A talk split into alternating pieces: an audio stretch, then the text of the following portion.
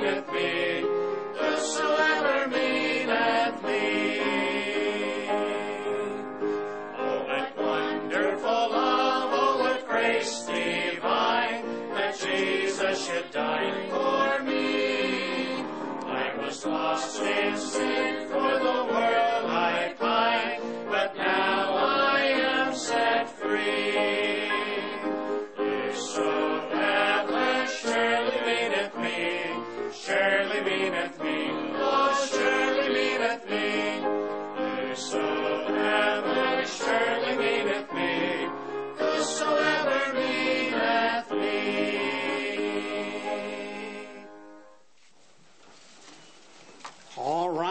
Bible verse for this coming week, Revelation 21 8. Let's say this one together. But the fearful and unbelieving and the abominable and murderers and whoremongers and sorcerers and idolaters and all liars shall have their part in the lake which burneth with fire and brimstone, which is the second death. Revelation 21 8. All right, if our ushers would come at this time, we will receive our tithes and offering. While we are receiving the offering here in our service, let me share a great need your prayers. Please pray with us that God would use and bless the Foothills Baptist Gospel Hour. This program is a ministry of Foothills Baptist Church of Loveland. If the Lord would lay on your heart to donate to the Foothills Baptist Gospel Hour, we will provide our contact information at the end of this program. We will now return to the service. John chapter 7 for our scripture reading this morning. John chapter 7 and verse 14 through 31. And let's stand, please, as we read the Word of God, if you're able to. John 7 14 through 31. Now, about the midst of the feast, Jesus went up into the temple and taught. And the Jews marveled, saying, How knoweth this man letters, having never learned? Jesus answered them and said, My doctrine is not mine, but his that sent me. If any man will do his will, he shall know of the doctrine, whether it be of God, or whether I speak of myself. He that speaketh of himself seeketh his own glory, but he that seeketh his glory that sent him, the same is true, and no unrighteousness is in him. Did not Moses give you the law, and yet none of you keepeth the law? Why go ye about to kill me? The people answered and said, Thou hast a devil. Who goeth about to kill thee? Jesus answered and said unto them, I have done one work, and ye all marvel. Moses therefore gave unto you circumcision, not because it is of Moses, but of the fathers.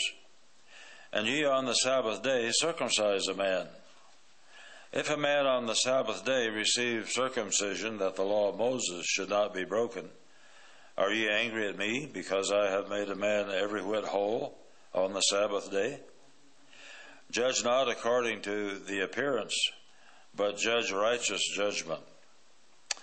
Then said some of them of Jerusalem, Is not this he whom they seek to kill?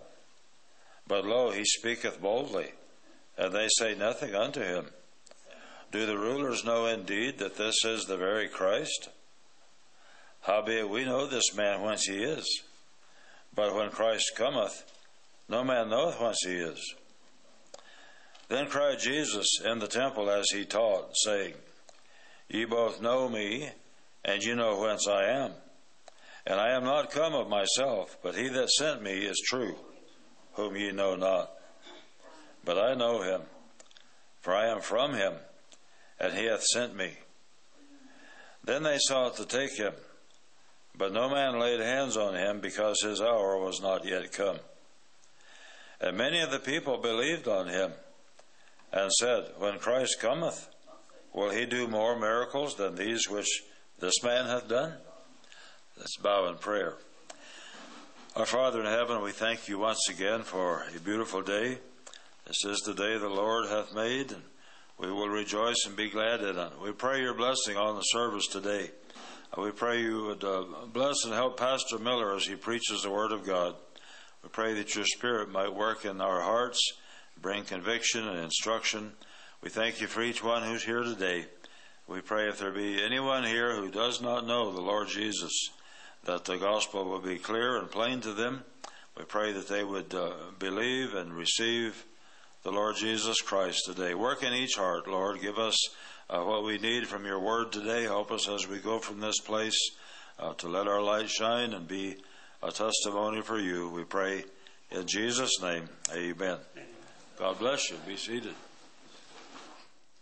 John 7 14 through 31.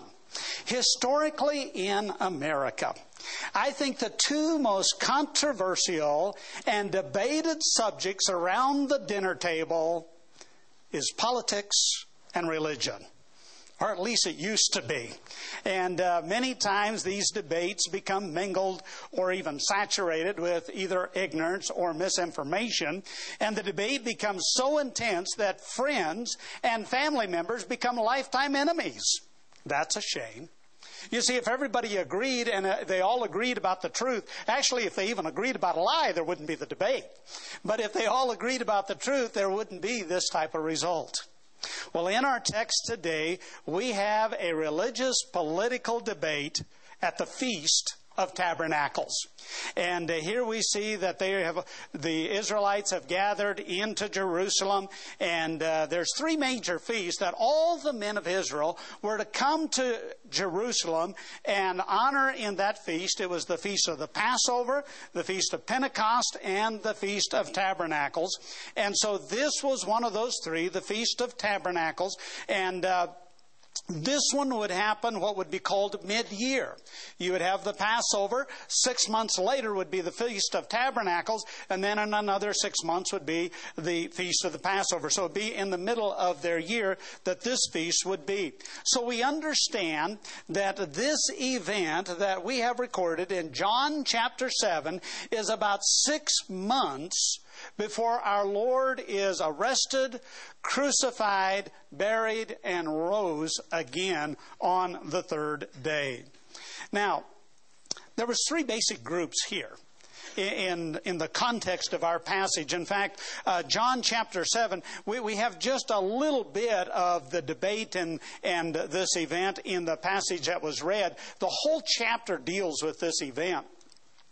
But we have three basic groups of people that are involved in the discussion and in the debate that takes place right here in John chapter 7. There is the scribes and Pharisees, the religious leaders. This group had already determined that they reject Jesus Christ. They were promoting it and they had been looking for a way to kill him and get rid of him. And so that was one of the groups that was there. There was the resident Jews that lived in Jerusalem and just right around that area that were frequently influenced by the religious leaders, and they dare not try to contradict or disagree or openly speak out against them because then they'd be kicked out of the synagogues or out of the temple and out of the worship time. And so they wouldn't speak out against. And they knew a little bit as to what was going on as to the Pharisees wanting and seeking for an opportunity to kill him. The third group would be the out of town visiting Jews that had come in to be able to be a part of observing the feast. And uh, these were coming from all the different points and all the different regions to worship. And they really didn't know what was going on. Now, they had probably encountered Jesus Christ somewhere along the way. They may have been witnesses to his miracles, but they really were not privy to what was happening there in Jerusalem. And so uh, here we see these three different groups, and they're involved in this debate, and they each have their own opinion and their own idea. So they, the real debate and the real subject matter here is who is Jesus Christ? That was the debate. We should know him. Well, what about his teaching? What about his family? Where did he come from? And all of this was the debate about who Jesus Christ is. So, in this, this truly was both a religious and a political debate. And unfortunately, in their debate about who Jesus Christ is, it was tainted with either ignorance and misinformation. And of course, the leadership was involved in giving the misinformation. Doesn't that sound familiar? But, but here we have misinformation being handed out. And undoubtedly, by the time the Feast of the uh, uh, Tabernacles was over and people went back to their homes, there was probably some family members and friends that were at odds with each other over their strong opinion about who Jesus Christ is. Now, these Israelites, understand this. And, and this is an important issue here. Christ asked it more than once Who do men say that I am? In other words, what do they believe about me? He even asked his disciples, What do you believe about Jesus Christ? And what you believe about Jesus Christ is important. Now, here in our passage, in our context, do understand these were Israelites. These were Jewish people. And for the most part, they were devout in their Judaism because they were committed to being there for this feast and for this special occasion, and they were involved. And, and so we would understand, yes, as Israelites, they were children of God. They believed in God. And not only that, but for the most part, probably many, if not all of them, believe that the Messiah, Christ, was to come. And I think it is legitimate that they test as to whether this indeed is the Christ. Because it was prophesied there would be many Christs and there would be many false prophets. But you know, once that test has been met, doubts need to go away. And so it is crucial that you know who Jesus is and who you're believing in. I believe this is still a widespread problem today. There's a lot of people who say they believe God, and no doubt they do. And there's a lot of people that talk about Jesus and even believe Jesus. But there are those that believe, like you and I here today, we believe in the Lord Jesus Christ who is revealed and presented in the Bible as the Word incarnate, as God the Son, as, as the, the one sent by the Heavenly Father, the, the one who lived a righteous and sinless life, who laid his life down and took upon him our sin that he may give us his righteousness. We believe the Jesus Christ who is presented in the Bible. But there's a lot of people that believe in a Jesus after man's invention. Or they, they, they make Jesus out to be what they want him to be. It's almost like going to, to the uh, dime novels and, and some of the old Western stories and, and all of the legends about the, the heroes or the bad man heroes or whatever uh, of, of the West. And they came to the cliche that if, if the legend is greater than the truth, then you print the legend and believe the legend.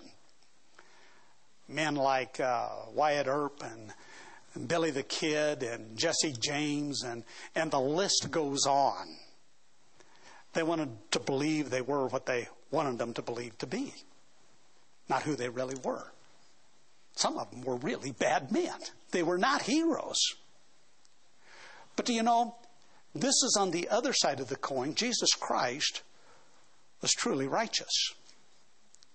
But unfortunately, people get their own ideas of who Jesus is and they become very committed and follow after that. And there is a great danger. You see, when the people and the crowds did not believe who Jesus really is, they were willing to believe a lie that, that he was a blasphemer and an impostor, and they cried out, Crucify him! Crucify him! You see, if you don't have the right belief, you're coming to the wrong conclusion and going to do the wrong things.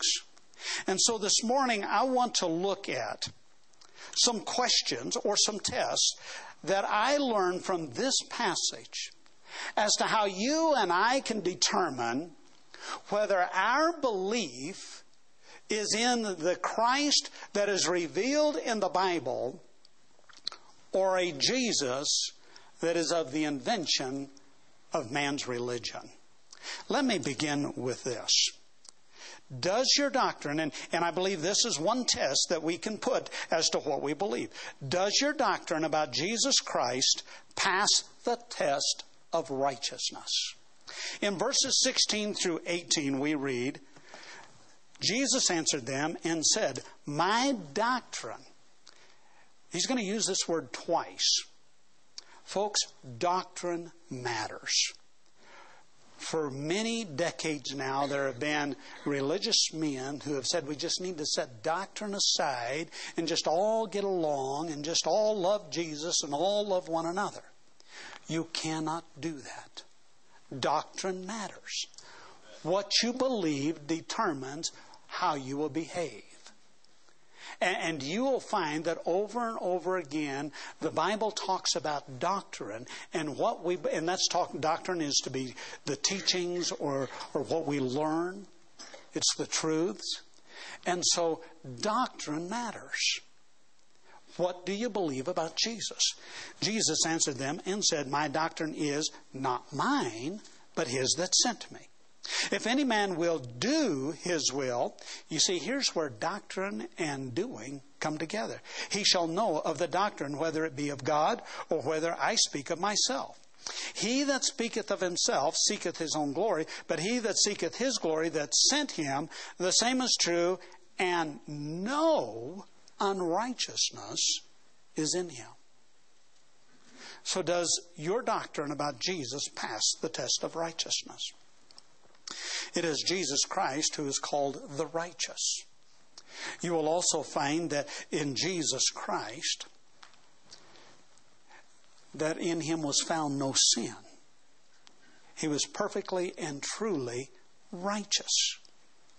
There was no sin.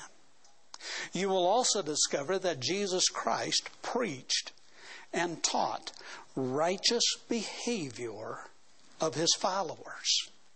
In fact, the woman that was caught in adultery, he said, Go and sin no more. It's not that we have never sinned, we have. God never endorsed sin. He never patronized sin. He simply forgave sin and then said, Go and sin no more. That means live righteously. So I think the question is as a believer, we need to test the fruit. Does the Jesus that you believe in cause you, inspire you, lead you to live a righteous life? To hate every evil way and to love righteousness. Jesus Christ said, Test the fruits. And I think here is a fruit that needs to be tested. Does the doctrine of what we believe about Jesus Christ produce righteousness in me. Not only outward righteousness, but righteousness from the inside out.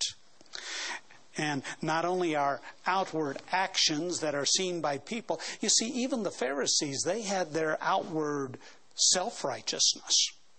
And they thought if anybody was good enough to go into heaven, it was believed that they were, but they were lost.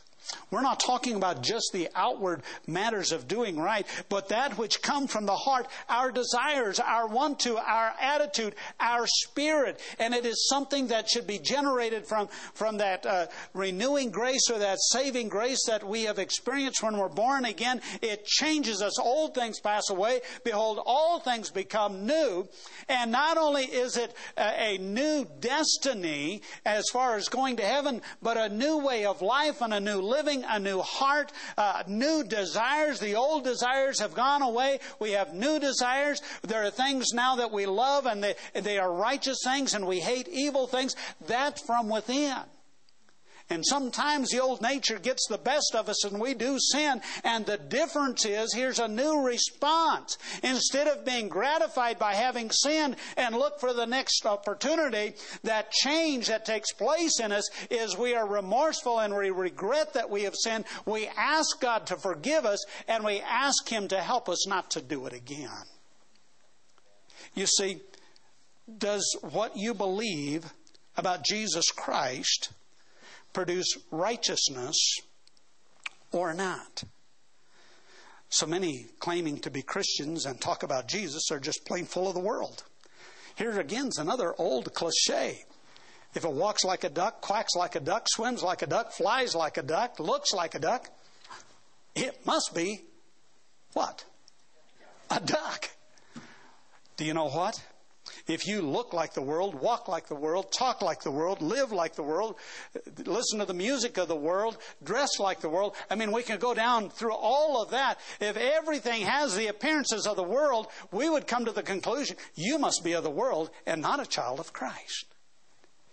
You see, Jesus Christ ought to change our lives from the inside out. Somebody will say, well, God knows what's on the inside. That's right, man doesn't. The only way man knows what's on the inside is when it is demonstrated in our life outwardly. So many of the men, man made religious movements, are cradled in some form of lust, greed, or pride. You see, there's a lot of people that talk about Jesus. Mormons talk about Jesus. Jehovah Witness talk about Jesus. I believe even Islam talks about Jesus. And they believe in a Jesus. But in what they believe about Jesus and how it impacts their religion. And you will even find a lot that are actually in Christendom that talk about Jesus. But in whatever religious movement that they have developed, you will find that it is cradled in some form of human passion. You take Mormonism and Islam, they're all about polygamy. Polygamy. Now, I realize that they can't practice it for the most part here in America. But obviously, a man designed that religion, not God, and probably not a woman. Islam says, okay, if you go out and commit violence in the name of Allah, when you die, you're going to get 40 virgins in the afterlife. Obviously, that was created after the lust of men.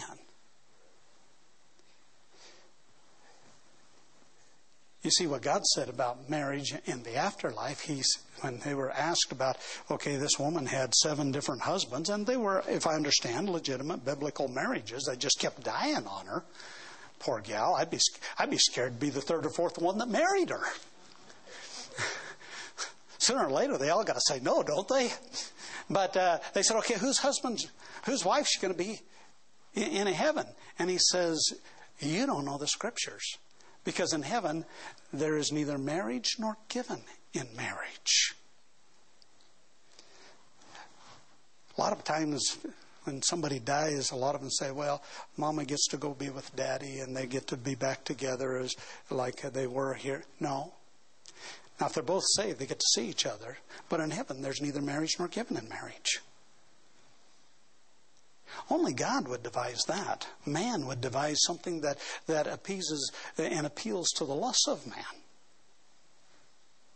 And whether it be greed, the, the, the gospel of wealth and, and uh, fame, name it and claim it.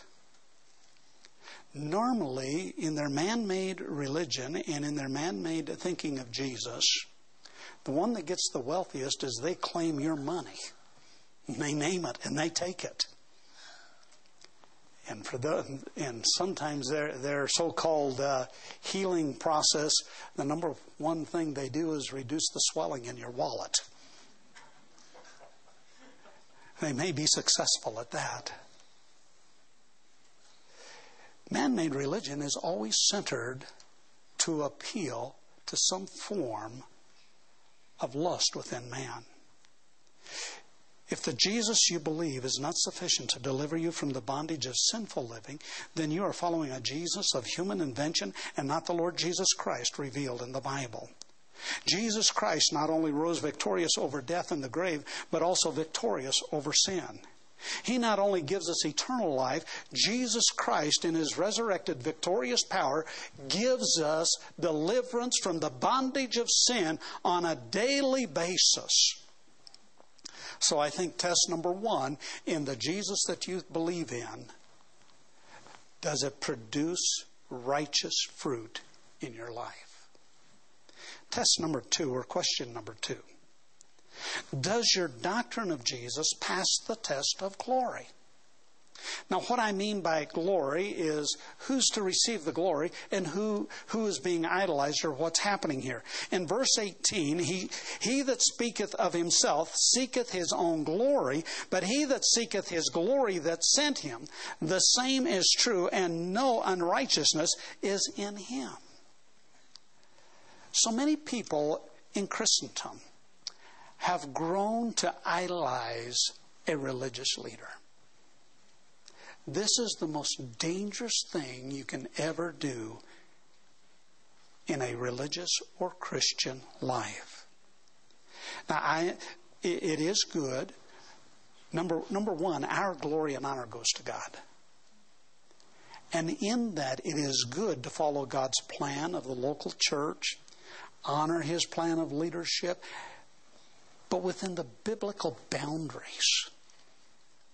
So many people put religious people on a pedestal and they idolize them. Now, some men do not promote that, do not want that, and are hurt when somebody does that with them because they realize it robs God of his full glory. But there's a lot of religious leaders that have been idolized and glorified and they like it. I could go through a list of names of people that I believe are that way, both present and past. That, that they thrive and they almost promote the idea of being idolized. They may not come right out and say it, but, but they promote that environment of being idolized and, and glorified. And, what they're doing in the name of Jesus is drawing a crowd and, and drawing a following which gives them control over their following and gives them great revenue and resources like that. In uh, the Friday Church News that is available for today, uh, David Cloud exposes some of the, the religious organizations. They're giving over $100,000 in honorariums for a two or three day speaking engagement to some of these big names. Basically, what they're doing is using these to launder money in all of this. And they become idolized. And it's all about glorifying man. Who and what you believe about Jesus Christ will determine who you glory in and who you will give the glory to. That is absolutely crucial.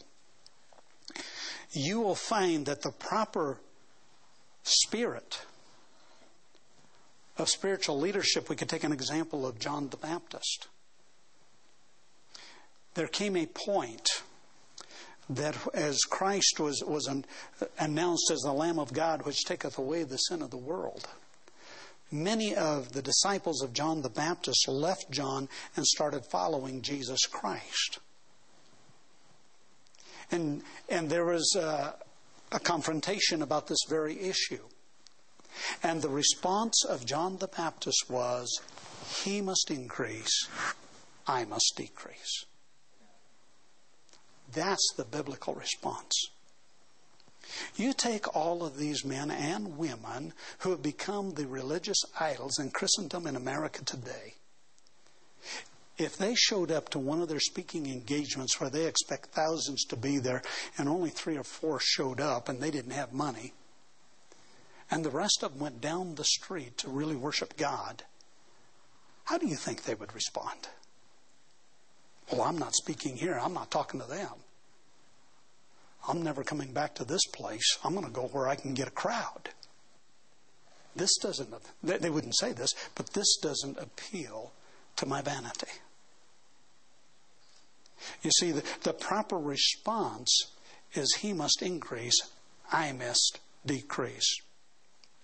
One way to know the difference in regards to those that you look to to spiritual leadership and guidance and direction in your life. One way to know whether you are idolizing the leader or glorifying God is if the person you follow egregiously fails you, you discover that they have been financial thieves, they've been embezzling mega money out of the system. If you find out that they have been morally uh, impure, they've been a whoremonger, adulteress, whatever, you, you find whatever it is that they that they are nothing what they have presented them to, to be, or or they you tried to visit with them, you tried to get their help, you thought they cared about you and, and they were really concerned about you, and they wouldn't even give you the time of day. In fact, they had you ushered out of the presence and, and don't ever come back, and I don't want you to bother me or, or, or, or any of that. What will you do? Will you turn from God? And say, well, if that's the way Christianity is, and if that's the way God is, I'll have nothing to do with God. But my friend, sometimes good men fail. And sometimes men that we believed were very good and godly have failed. If you deal with that failure as a learning point and then continue serving God in faithfulness and obedience, then the Jesus you believe in is the one of the Bible. Because that's where your dedication is. But if the Jesus that you're following is the one that's been manufactured by your spiritual idol, and when he fails, you think your God has failed, you're looking at the wrong Jesus. You see, what you believe matters, and it really impacts what's going to happen in your life. The next one is your doctrine of right and wrong will not be conflicting. It can be amazing how, in some of these things, their doctrines just conflict with each other. Let me give you an example. Well, now, let me back up and I'll read the text of, of what we're dealing with in here.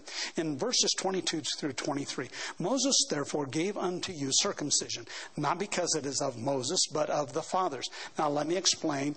Moses put it into the law, but it was given by God to Abraham and handed down through the fathers. And so when he talks about Moses, he's talking about how Moses codified it into the law.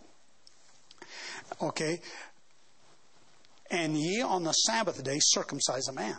If a man on the Sabbath day receive circumcision, that the law of Moses should not be broken, are ye angry at me because I have made a man every whit whole on the Sabbath day? You see, the, the rules the codes, the standards of right and wrong, if they're given of the Lord, they'll, they'll never be conflicting. They'll always, your, your biblical and godly obligations as a parent will never conflict with your biblical and godly obligations to the local church. God does not tell you to do something as a family that will be in direct conflict with the local church. God will not tell the local church to do something and the, and the family to do something that is in conflict with biblical principles of government. Now, I realize that many times families and churches are at odds at government. Families can be at odds with churches because churches, families, or governments violate that institution for what God intended. Then, yes, there is conflict. But when you look at what God commanded of a government, God never commanded anything of a government to be or do that would conflict with what God commanded believers in their practice with the local church. There's no conflict with what God has established. But here we see a great problem in what they were believing. There was a conflict in their rules of right and wrong. Now, as we said, God had ordained and gave circumcision to Abraham as a covenant sign between God and Abraham and his offspring. And all of his offspring were males were to be circumcised to acknowledge that everlasting, eternal, uh, unbreakable covenant, unconditional covenant that God made with Abraham.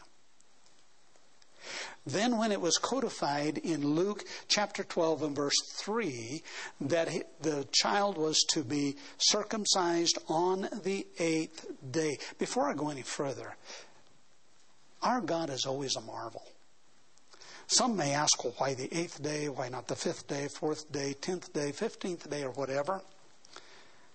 God's way ahead of medical science. I learned some time ago that medical science discovered that on the eighth day after birth, the blood clotting process is in its full mode. To do this earlier than that, there would be excessive bleeding and unnecessary bleeding. Isn't it a marvel how God gives a command, He puts a day to it, and it always matches science, real science? But when he gave that in uh, Leviticus 12:3, he did not make an exception on the Sabbath. He said he didn't say now if this comes up on the Sabbath day, you wait until the next day. Or if the next day is not going to work, you do it the day before.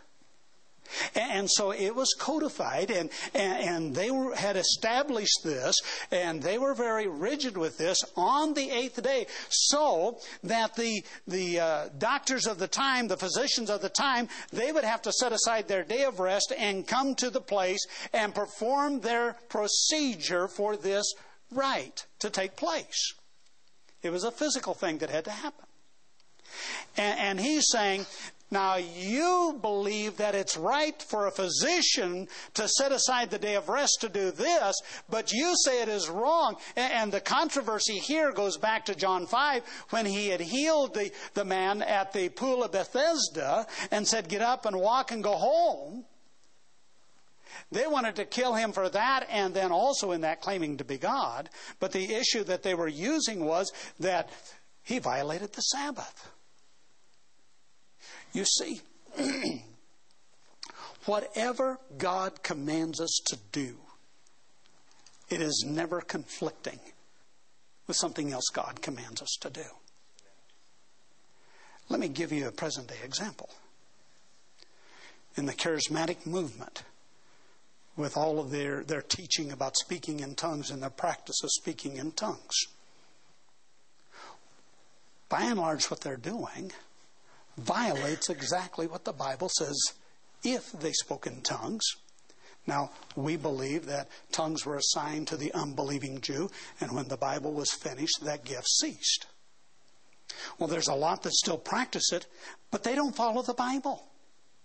It says only two, maybe three should should speak, and each one individually. You go into the book of Corinthians, this is what it says. It gives the order for, for that early New Testament church before the Bible was completed. But if they were going to follow that gift today, this is what should happen. Only two or three should do that, and only if they have an interpreter. But if they don't have an interpreter, then they shouldn't speak in tongues at all. And it says that the women were to keep silence, that the women were not supposed to speak in tongues in a public service like that. Their rules totally violate the biblical rules.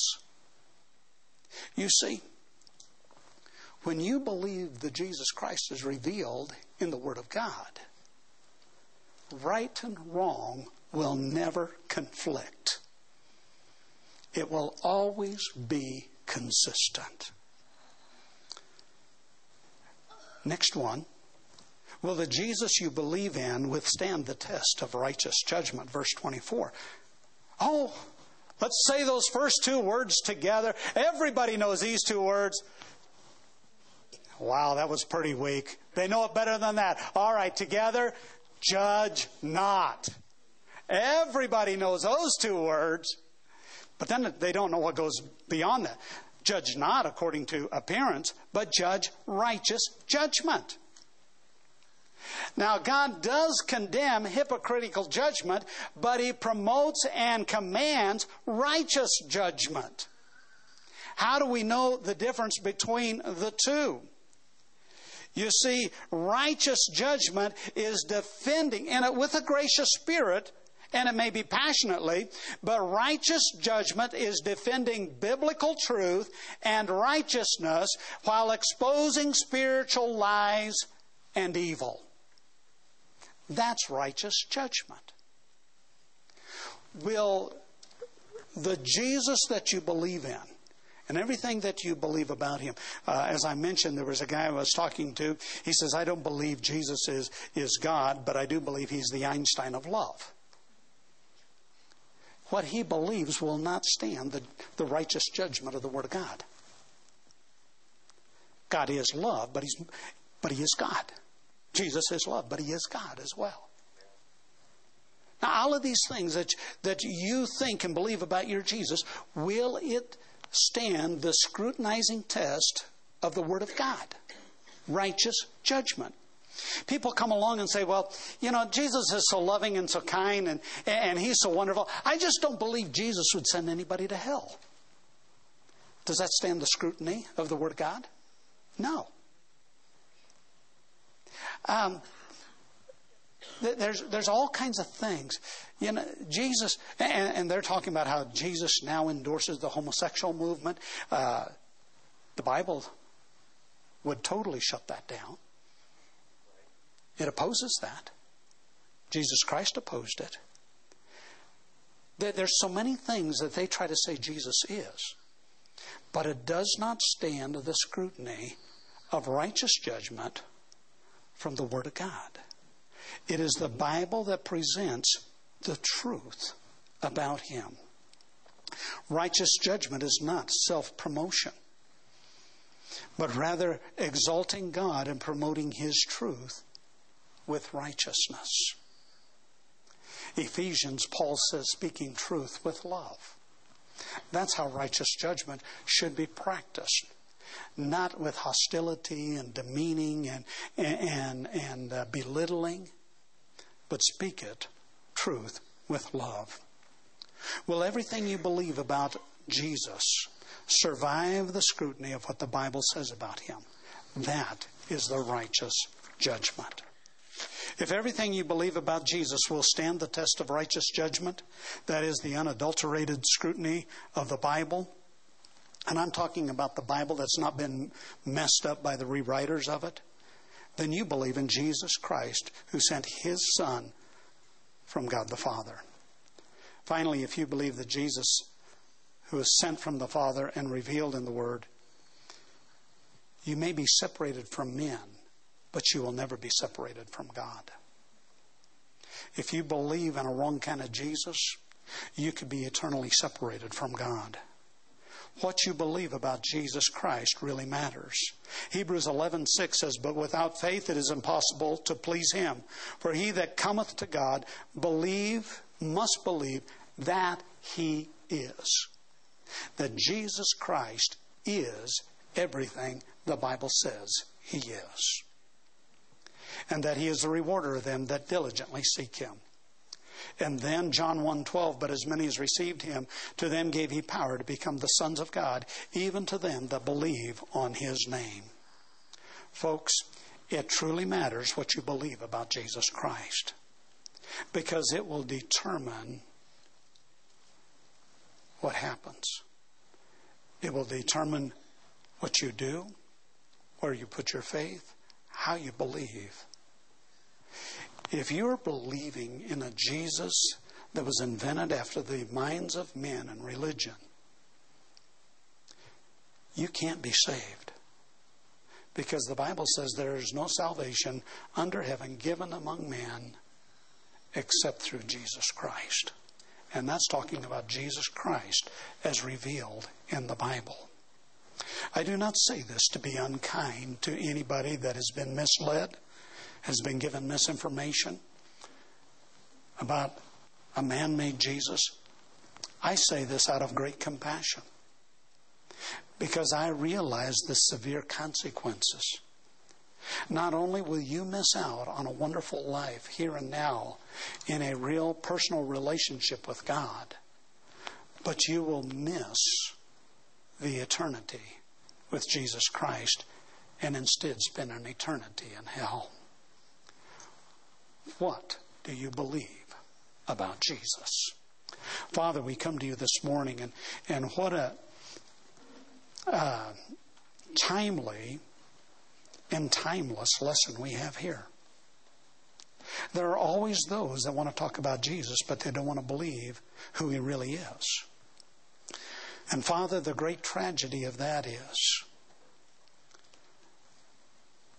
they cannot be saved by believing in a false Jesus. And they're given a false security and a false hope. And oh God, what a tragedy that will be. Father, I pray that we have been able to clearly present Jesus Christ, God of the Son, as you have been revealed in God's Word to us, so that we never mislead, misdirect anyone, or give a false hope. We pray in Jesus' precious name. Amen. Thank you for listening to the Foothills Baptist Gospel Hour. For more information about Foothills Baptist Church of Loveland, Colorado, you may visit our website at foothillsbaptistchurch.com. If you wish to donate to this radio ministry, please make your check payable to Foothills Baptist Church and mail to P.O. Box 771, Loveland, Colorado 80539. Or you may go to our website at foothillsbaptistchurch.com and click on the Give tab. We would love to have you visit our regular Sunday services with morning worship at 9:30, Sunday school at 10:50, and Sunday evening at 5 o'clock. And until we meet again, be sure you are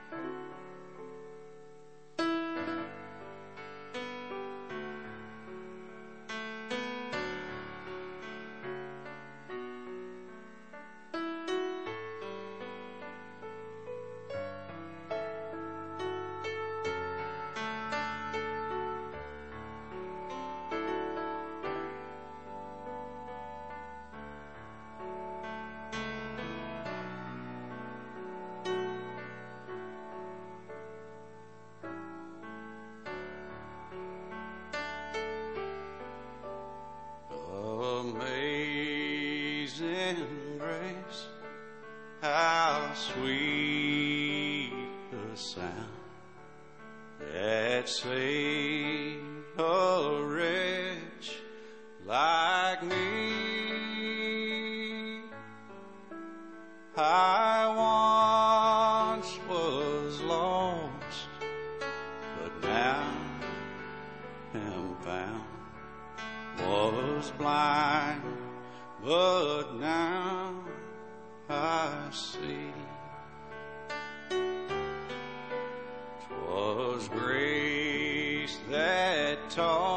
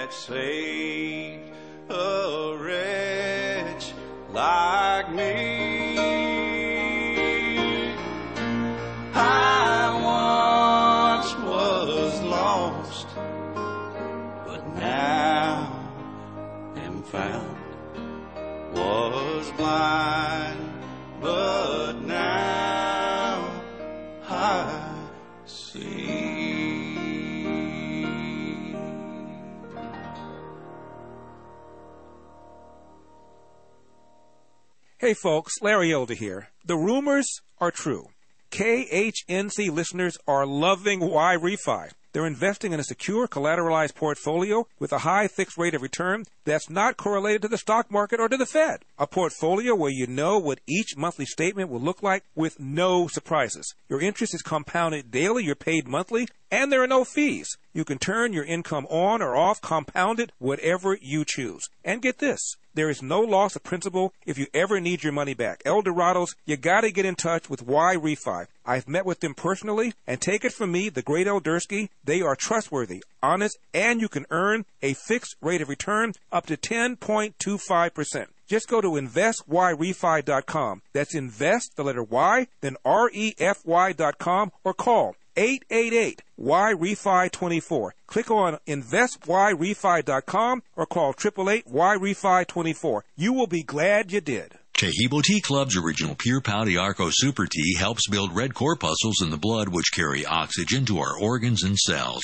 Our organs and cells need oxygen to regenerate themselves. The immune system needs oxygen to develop and cancer dies in oxygen. So the tea is great for healthy people because it helps build the immune system and it can truly be miraculous for someone fighting a potentially life-threatening disease due to an infection, diabetes, or cancer. The tea is also organic and naturally caffeine-free. A one-pound package of tea is $49.95, which includes shipping. To order, please visit TaheeboTeaClub.com. Taheebo is spelled T like Tom, A-H-E-E-B like boy, O, then continue with the word tea and then the word club. The complete website is TaheeboTeaClub.com or call us at 818-610-8088. Monday through Saturday, 9 a.m. to 5 p.m. California time. That's 818-610-8088. TaheeboTeaClub.com.